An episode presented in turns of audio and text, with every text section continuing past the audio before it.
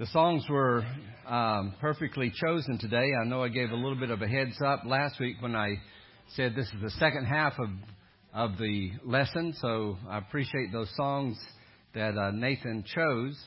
And we're looking at this first, uh, the second part of our lesson, "Who Wants to Be a Winner," taken from 1 John uh, chapter 5, verse 4 and 5. And let's go ahead and just read that because it um, it flows out of the song that we just sang. Technical difficulties right now. All right. Uh, but let's read this together. There we go. For everyone born of God overcomes the world. This is the victory that overcomes the world, even our faith. Who is it that overcomes the world? Only he who believes that Jesus is the Son of God. You know, and I was thinking since the previous week about how we we love to win, and nothing is more depressing than losing. We don't like to lose. Uh, I think I shared with you the the very last race of my college career. I came in second. I didn't like coming in second. I wanted to win that race, and it was it was disappointing. And here Five years later, after my college, or whatever, 40 years later, I don't even know how, I'm not going to count. A long time later, decades later, still thinking about that second place win, win, instead of that first place win. Matthew and I have been coaching, my son Matthew and I have been coaching baseball for his oldest son, Kai. He's one on the left jumping up and down in that picture. And that's uh, up top is the the coaches can uh, you know really into their you know thinking about our, what our next play is going to be. And we've been doing this for the last two years. I love coaching coach pitch ball, the, those young ones, those seven, eight year olds. You know, when they first come out, they have no clue what to do, and it's it's. I just love this. They're out there in, in in the outfield, and they get distracted by grass, by by birds, and it's so fun watching a, the ball get actually hit to them, and they they don't know it's coming at them. You know, they just it just rolls by them, and we're screaming out as loud as we can, "Get the ball! Get the ball!" And and then you watch them develop into learning how to win, and learning how to lose, and the excitement that they get when they get that that out. Sometimes the winning that winning uh, uh, out that wins the game for them or that, that hit that, that brings in the winning run. And we see them do this, and it's just, it's, uh, it's amazing and it's fun. Um, but as we look at those wins and losses, and we apply these, we looked at last last week how sports just you know comes into winning and overcoming and and victory. Uh, that in life spiritually speaking, it's not all about coming in first. You know, I think we come here today with all sorts of situations in our life. And I'm, I'm acutely aware that many of you come in here not feeling like you are a winner. And we're going to talk about feelings in a little while.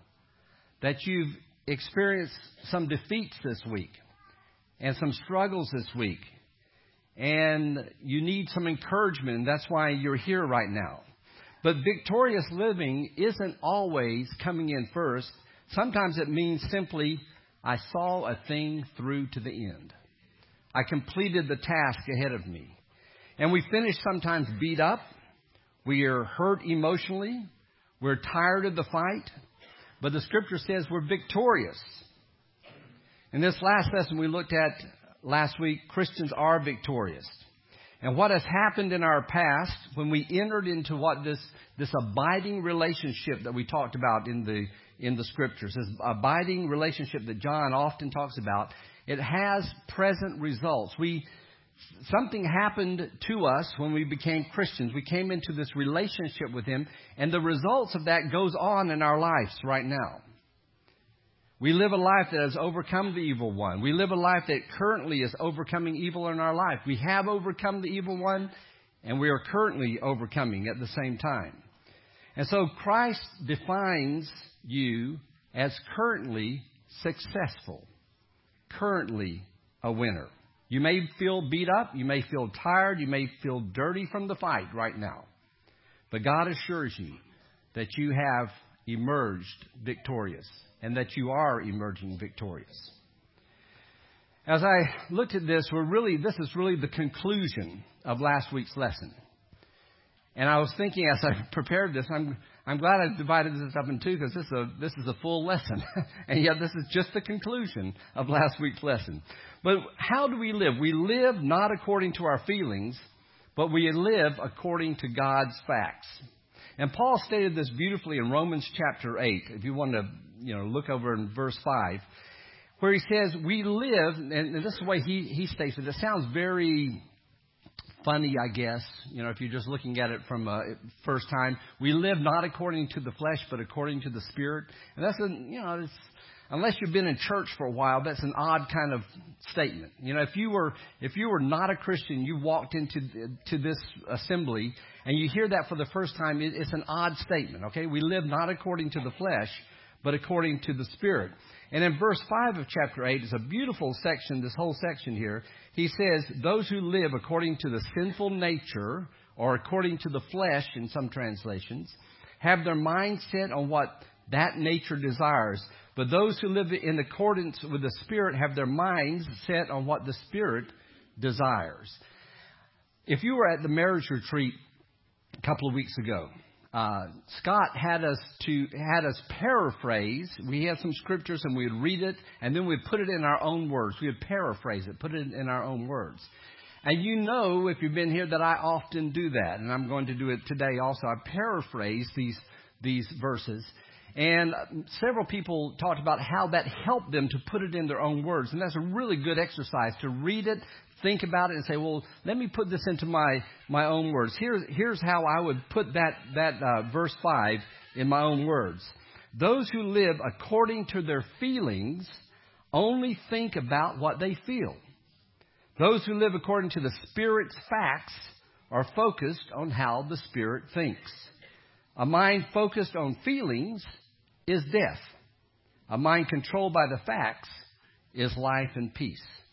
And I want us to look at this because I think it's, it's pertinent to our society today.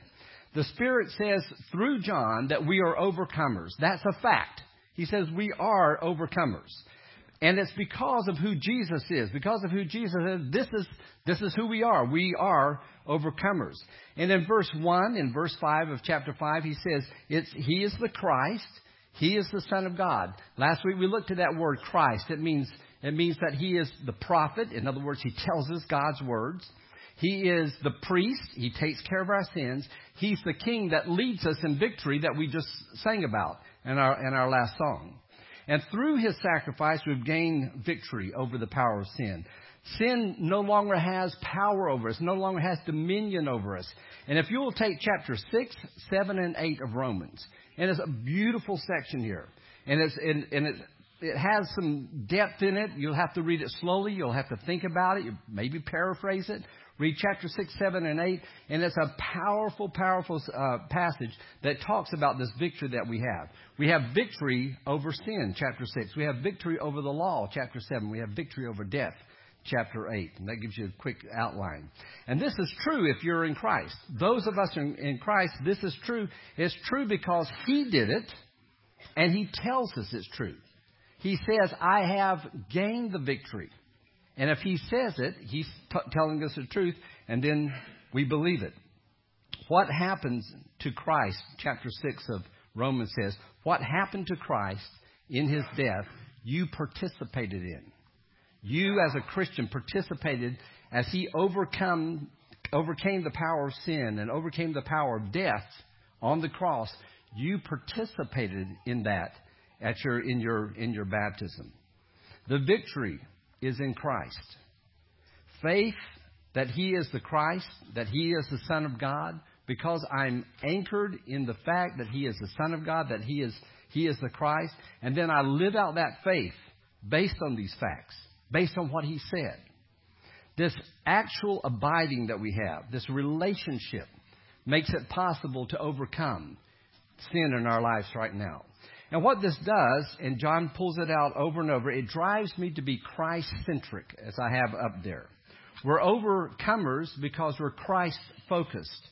And we've brought this out so many times that I feel like I'm almost, you know, if you say something too many times, people turn it off. And I don't want you to turn this off. This is, this is how we are to live. Christ centric, Christ focused. In other words, it's not because of my abilities or my talents or my right living or my moral perfection that I overcome. My overcoming isn't based in what I'm doing, but it's because He overcame sin. He overcame death. And I'm joined to Him in this living relationship. That's how we overcome. John 15, verse 5 says, Without me, you can do nothing. Without me, you can do nothing. And then over in Philippians, he says, I can do all things through Christ who strengthens me. And I think of just these two verses and I think, do I believe that? Do I really trust in that? Do I really, is my faith there? Because how I lived often is I can do all things through my talents, which strengthen me. But when it gets too much for me, I pray to God and He'll come and help me. Isn't that how we live our lives often? You know, we, we don't even realize we're living counter what the Bible says. I can do all things through Christ. We say, I can do all things through my own power, through my own strength, through my own abilities, and I'll work really hard. I'll do my best. And then when I really need help, then I'll pray to God and He'll come and help me. That's how we often live. We live in this realm of feelings. This is the temptation for us to live in a realm of feelings, and it's a conflict I urge you to avoid. Uh, we all have feelings every moment. Right now, some of you are feeling hot, right? Wishing the air would come on. Some of you, strangely, are feeling cold and don't want the air to come on. We live with feelings, all right? And so I'm not discounting feelings at all, but we have this temptation to live in this realm of feelings and to be controlled by it. The old uh, saying, uh, I think, therefore I am, one of the philosophers, I can't remember who, I think it's Descartes, but I'm not sure. Uh, I feel, therefore I am, is now the current philosophy. I feel that, and we say it. We all say it. I, I feel like this isn't a good thing. Really? Uh, you don't think it's not a good thing? You feel it's a good. I just don't feel whatever. And we, we, we talk about the, this realm of feelings over and over. What drives us? What motivates us? What moves us? On the screen, I just pulled out, you know, feelings. Let's see if I can read these. They're kind of small, aren't they? Sometimes you have to sh- uh, stop thinking so much and just go where your heart takes you. All right? This one really stood out to me. You know the truth by the way it feels. Can you think of a scripture that that that would say that's not true? And yet this is how people live, and we just kind of accept these in our schools and our society and everything, we just say, oh yeah, we just, this, you know the truth by the way it feels. And there's so many more. Don't think it complicates things. Just feel.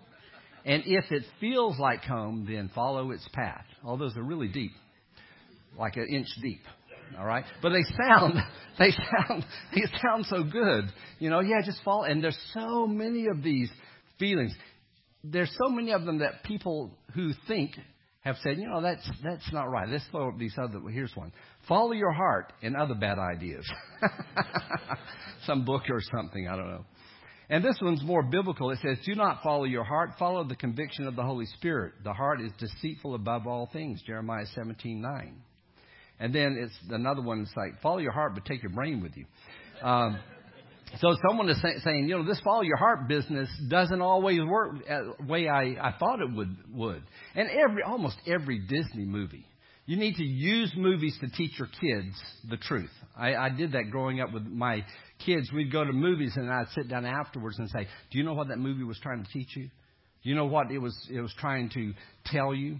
And Disney is really good at following your hearts. You know, they always follow their hearts. And uh, it always turns out wonderful in the end. Of course, if they follow their hearts, it's not good. Bad things happen, and they keep falling their hearts, and good things happen.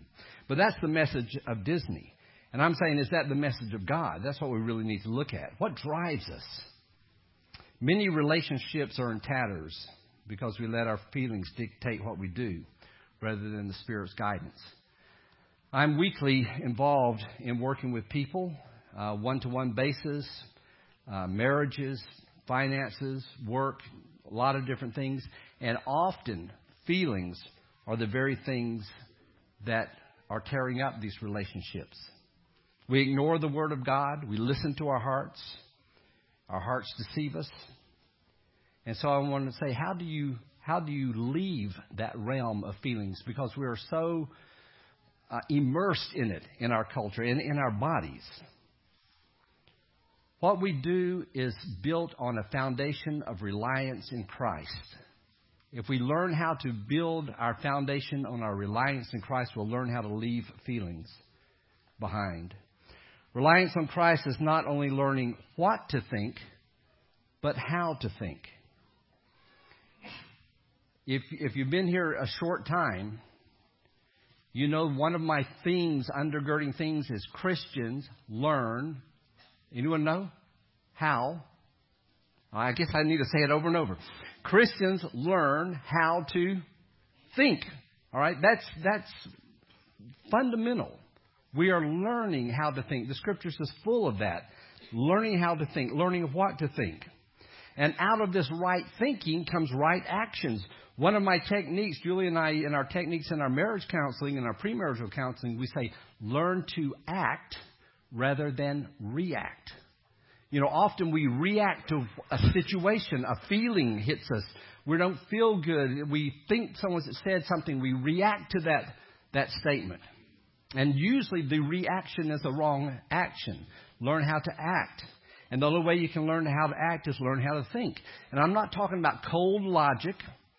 I'm not talking about a stoic, you, know, unemotional life, but it's learning how to think the way God wants us to think. And so as we think, we learn how to think compassionately. That's feelings. We learn how to think in kindness and act in kindness. And on and on we can go because the Bible instructs us this is how you do it. This is how you live your life. This is how you treat other people. The realization that Christ is with us, that Christ is abiding in us, will stop us from sinning. You can't sin when you know He lives in you. The, the, when you sin, you have momentarily, very quickly sometimes, pushed God aside. You, for a moment, it might be half a second, but for that moment, you have forgotten that God lives in you. When I sin, when you sin, that's what we do.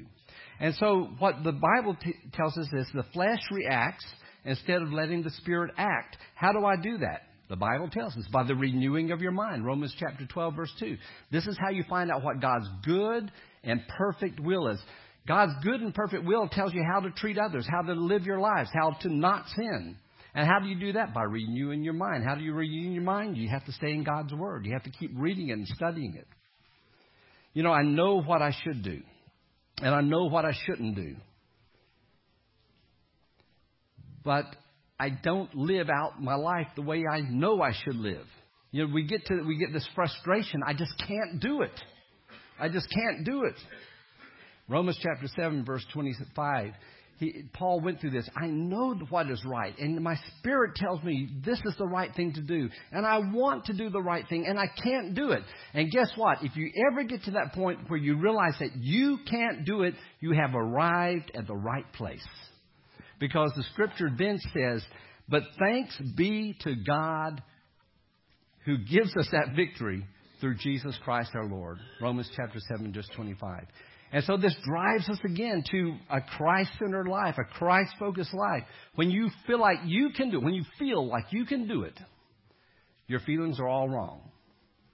When you, when you think and you realize that I cannot live my life the way God wants me to live it, and so I have to be driven to Him.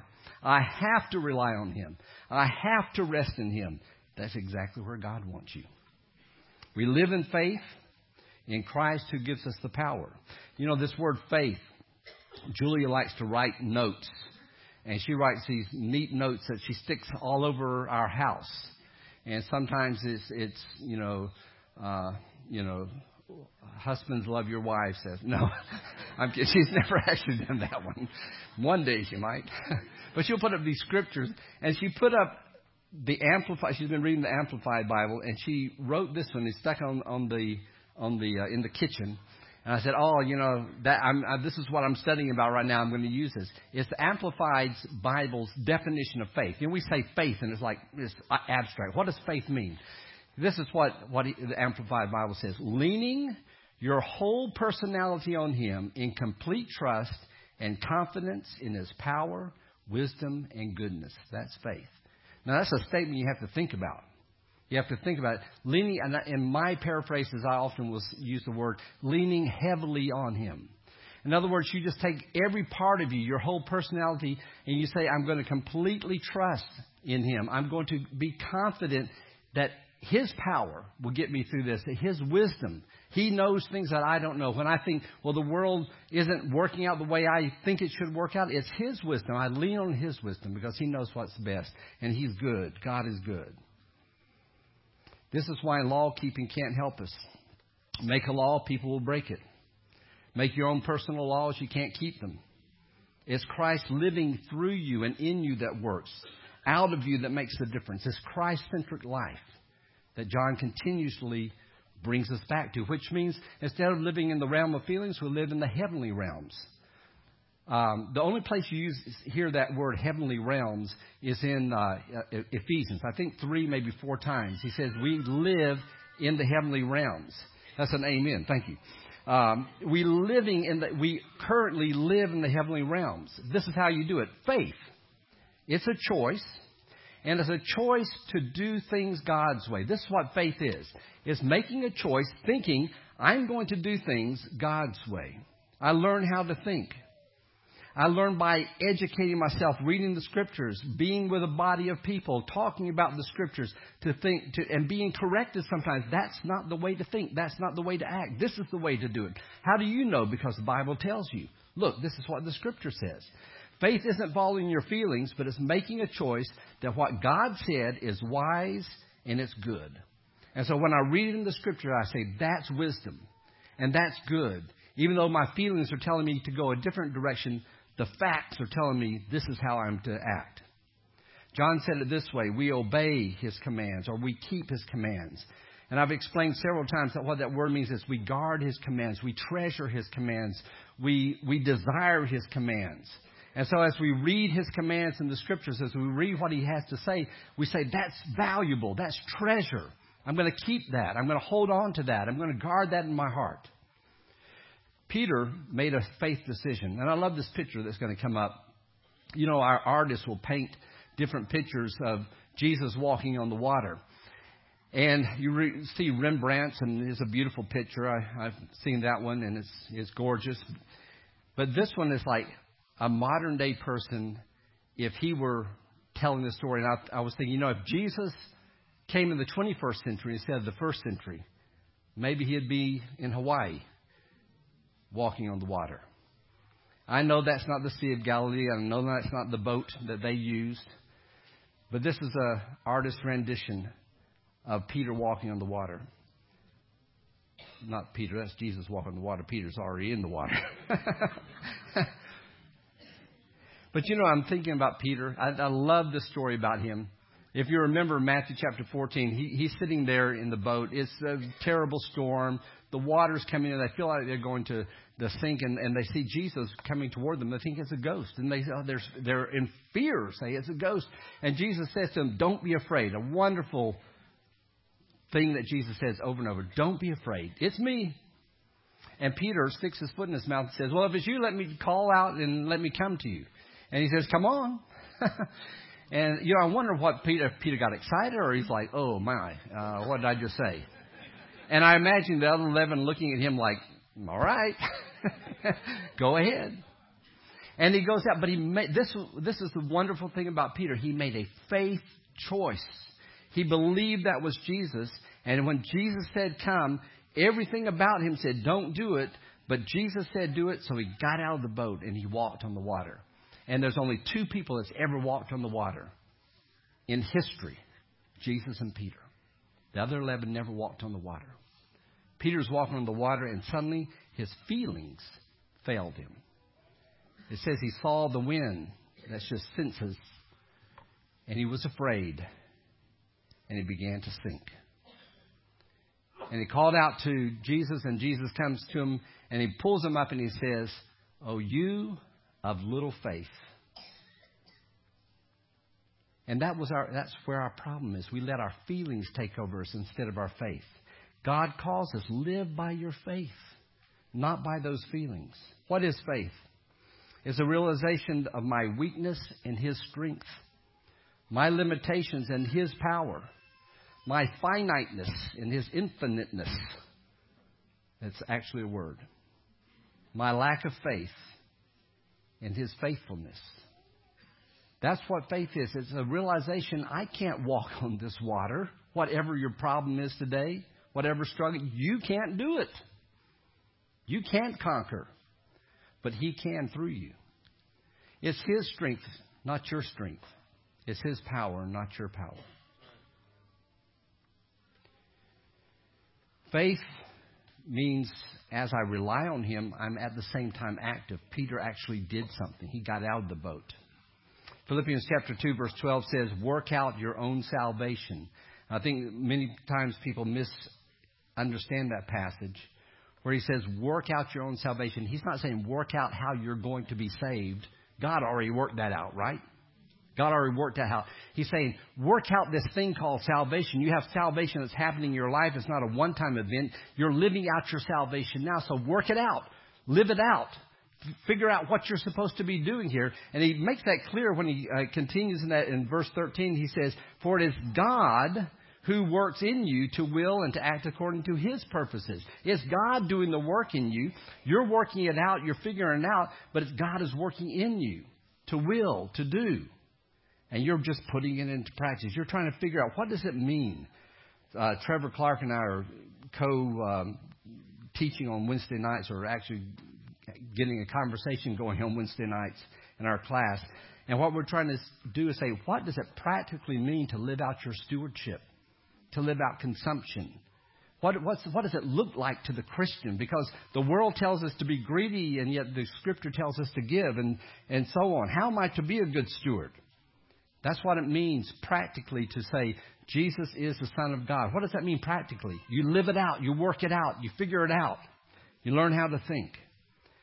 This is the working out of the results of our salvation. We see it how we love one another, how we value one another.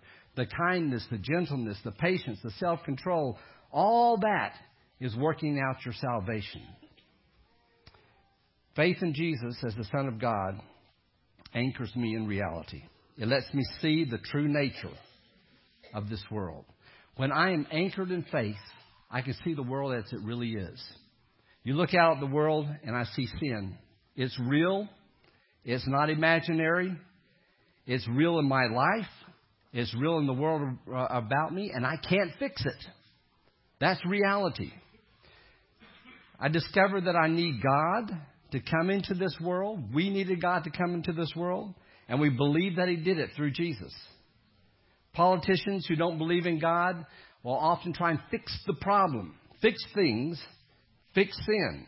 Communism is a way of saying, forget about the spiritual, it's materialistic, and they try and fix the world the way the world should be through their political ideology. Part of overcoming the world is recognizing that this is something we are to overcome. We are to overcome sin in our lives. And how do we do it? We do it through Christ. The world's facade is saying, look, all is well. Everything's good. People are good by nature. Everything's good. Everything's going to be fine. Eat, drink, be merry. And the Christian can look through that facade and see the ugly reality of the earth. We see that only Christ can overcome the problems that we have. And I am in Christ, and because I am in Christ and Christ lives in me, He has overcome, and so I have overcome. It's this living in the world, yet not living of it. What about sin? How do I handle sin? How do I handle sins when I fail? How do I, how do I, what do I do when I actually have participated in something I shouldn't do? What happens? We get despondent. We get, go into despair. Uh, Satan attacks us, and he says, "Listen, you haven't overcome, have you? You haven't. You know, the Bible says you've overcome, but you haven't overcome. You aren't really victorious, are you?" And we agree. We put our heads in our hands. We despair over it. We're despondent. Where's our focus? On me. Focus is on me. Look at all those self centered statements. You haven't overcome, have you? You aren't victorious, are you? And John has tried over and over to help us realize this is a weakness that we have. Each of us have this weakness to try and do things under our own power, to try hard not to sin. And he keeps on refocusing, refocusing us and saying the answer is in Christ, not in your abilities. We live in this world. It's racked full of sin. We're not of it, though. We no longer think like the world thinks. What do we do when we sin? Go back to chapter 1, verse 9. It says, if we confess our sins, if we, this word means to agree with, to agree with, with God. If we agree with Christ, if we say the same thing that God says about our sins, if we confess it, He takes care of it. It's not just saying, coming out and say, "Oh, I have sinned this week. I did this. I did that." You know, that's how we normally think of confession. This is biblically it means whatever God says about sins, I agree with Him. Whatever God says about my sins, I agree with Him. Now, what does He say? We have to dis- determine who we're going to agree with, Satan or Christ. Satan says you sin and you fail, so give up. That's the message of Satan. Do you agree with him? Do you confess? Is that your good confession? Or should I say the black confession of Satan? I sinned. I failed. I just give up. It's no use. I can't keep on going like this. That's the good confession or the bad confession of Satan. There's nothing I can do. I can't overcome. It's self centered idolatry, is what that is. The confession of Christ is I say the same thing about my sin that Christ says I am weak, but I rest in your strength. I sin, but you wash away my sin. I am unfaithful, but you are faithful. As our confession, we have an advocate with the Father. We have one who speaks on our behalf Jesus Christ the righteous. Do you remember where that is? First John, yeah. Chapter 2, verse 1. We learn how not to sin. And when we do, we rely on Him. When that happens, if you ever grasp that, despair will disappear. If you are in despair, you're not thinking right. If you're a, if you're a Christian in despair, you're not thinking right. Because God has said, listen, I have taken care of your sins. Do you believe him? That's the real, that's really the question. And if you're in despair, basically you're saying, I don't believe him. I don't believe the blood of Jesus can actually take care of my sin. If you ever grab onto this, joy will arrive in your life. A Christ centered focus will be in your life. It'll be a victorious life. Chapter 5, verse 4 of um, 1 John. Let me get back over to 1 John. He says, For everyone born of God overcomes the world. Do I have that on here? Yeah. This is the victory that has overcome the world, even our faith. Back in chapter 3, verse 8, he says, The reason the Son of God appeared was to destroy the devil's work. Do we believe that? Victory, it takes our faith to believe the victory has already taken place. We have overcome the world. He came to destroy the devil's work. Has he done it or has he not? And if he has, then live it out. Live out that victory. In verse 4, uh, verse 4 of chapter 5, many of your translations says everyone, but the word there is actually everything. Everything born of God. And it, it includes everyone, but it includes more than that. Is God working out everything in history? Is everything that God did from the beginning, from, from the first sin until the working out of what God did throughout history, so that we have this ultimate, finally, the ultimate overcoming. John 16, verse 33 says Jesus has over Jesus said he had overcome the world. And it's our faith and union in Jesus, the overcomer, that helps us to overcome. Who has overcome the world?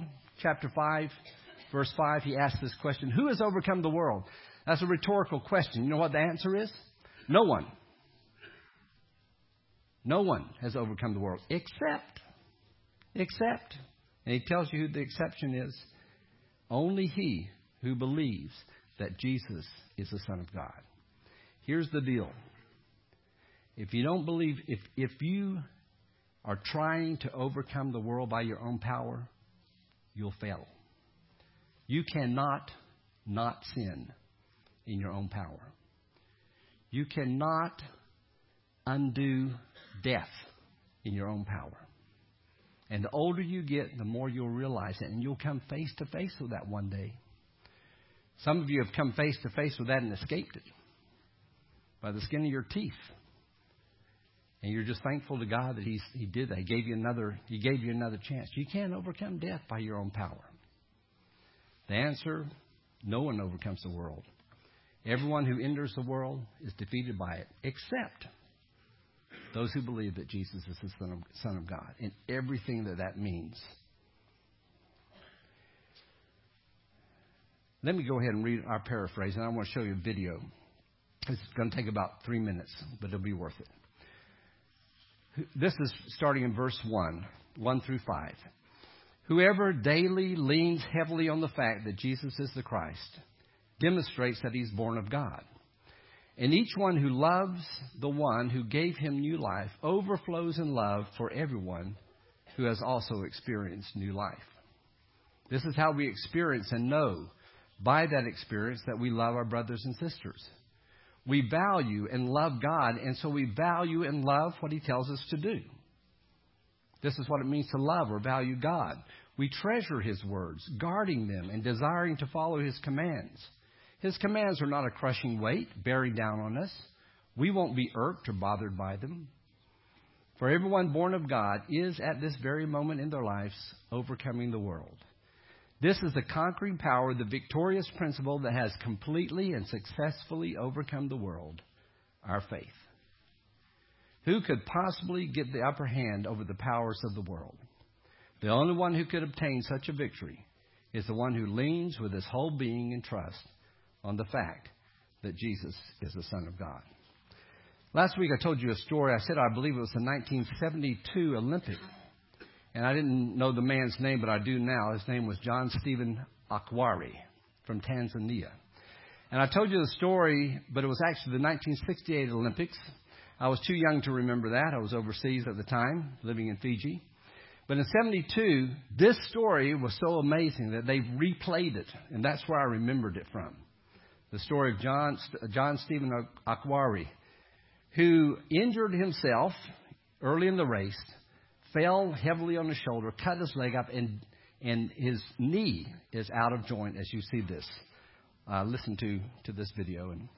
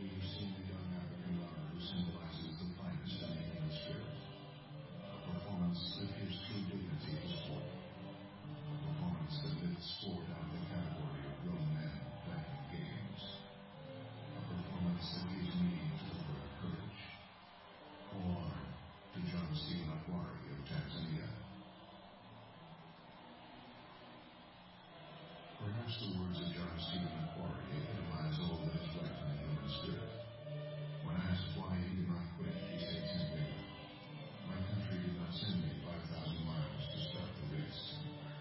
They sent me 5,000 miles to the race.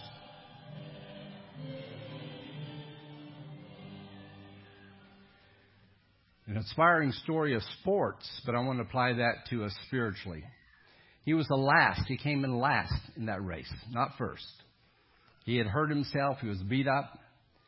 But he came in, and, and what he said was very um, telling. He said, My country did not send me 5,000 miles to start the race, but 5,000 miles to finish the race. And that's what God calls us to do. God is not calling us to be at the front of the line. Some of us just can't do it. We've done too we've we've we've done too much. We've we've messed up too badly to be that victorious runner that comes in first. And we already know who came in first, and that was Jesus, the author and perfecter of our faith. He's already there.